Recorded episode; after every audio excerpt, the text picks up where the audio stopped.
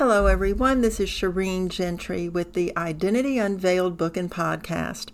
Welcome to my Hope for the Holidays short daily podcast series, 21 days of life coaching tips for your body, your mind, your relationships, and your faith as we round out 2021. Today's podcast is entitled Gravy and Gratitude. And if you stay with the podcast, at the very end, I will share my gravy recipe, which actually is not that bad of all the items on the Thanksgiving Day menu. You may want to try it. So it's a recipe I found a long time ago, but I've made some changes to make it uniquely mine, and I'm happy to share it with you. So let's talk about being thankful. There are so many evidences of us being thankful that benefit us.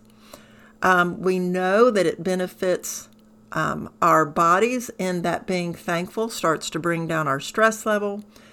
We know that as far as our brain is concerned, people who incorporate gratitude and thankfulness as just part of a daily routine balance out their brain hemispheres and actually prevents one from spiraling down into depression.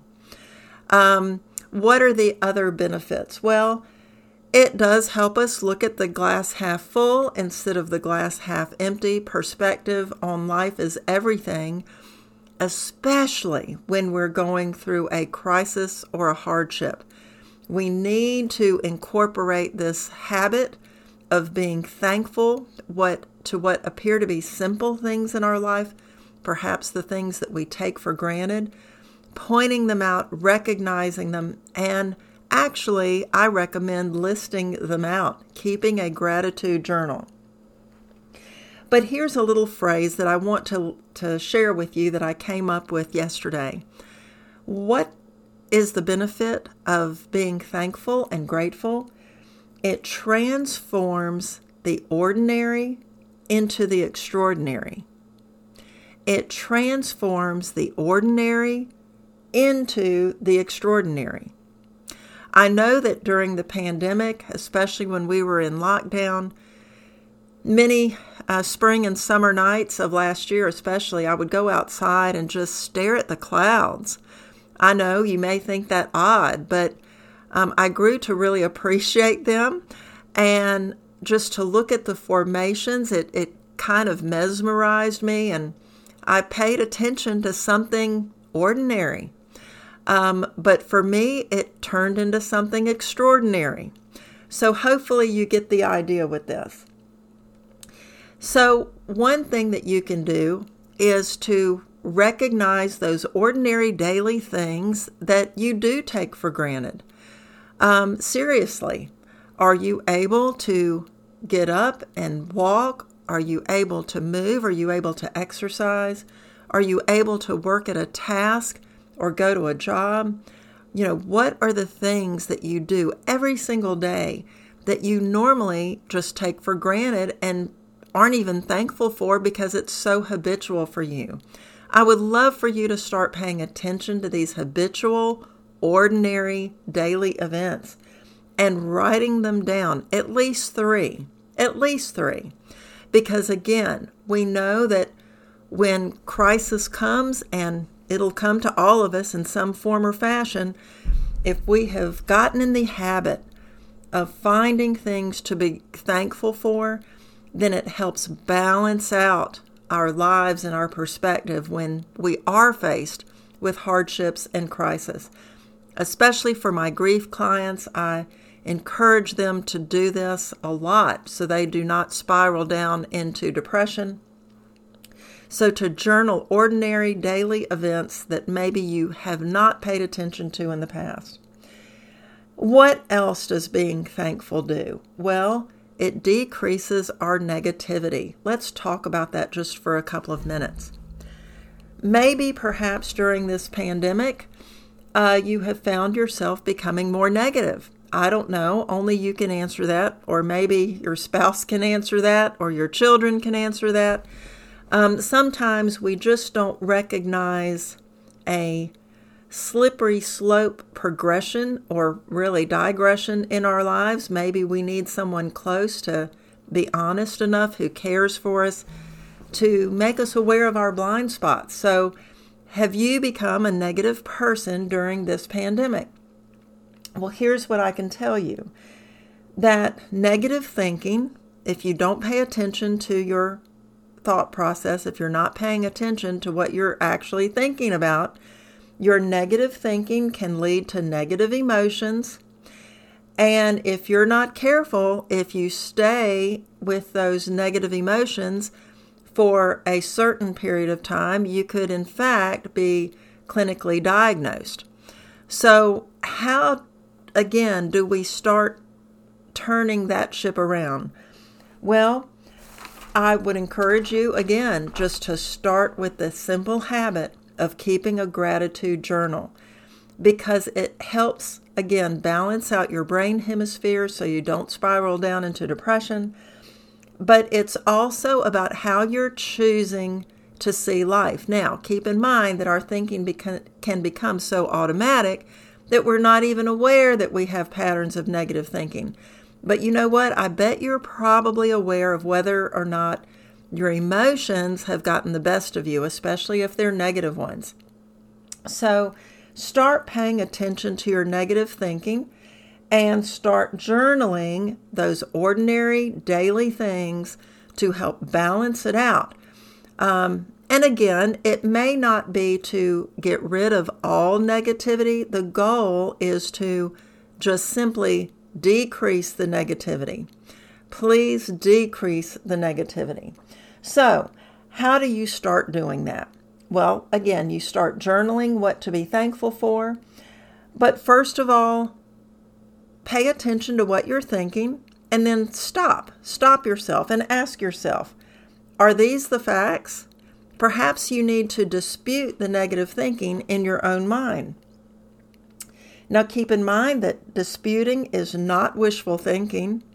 It's not creating a scenario that perhaps doesn't exist, but it's also not to deny your thoughts or perceptions on things. I mean, some of you are going through some really hard things right now, so you don't want to suppress your emotions or minimizing maybe what the holidays this year are bringing for you. It's not about glossing over and ignoring those things.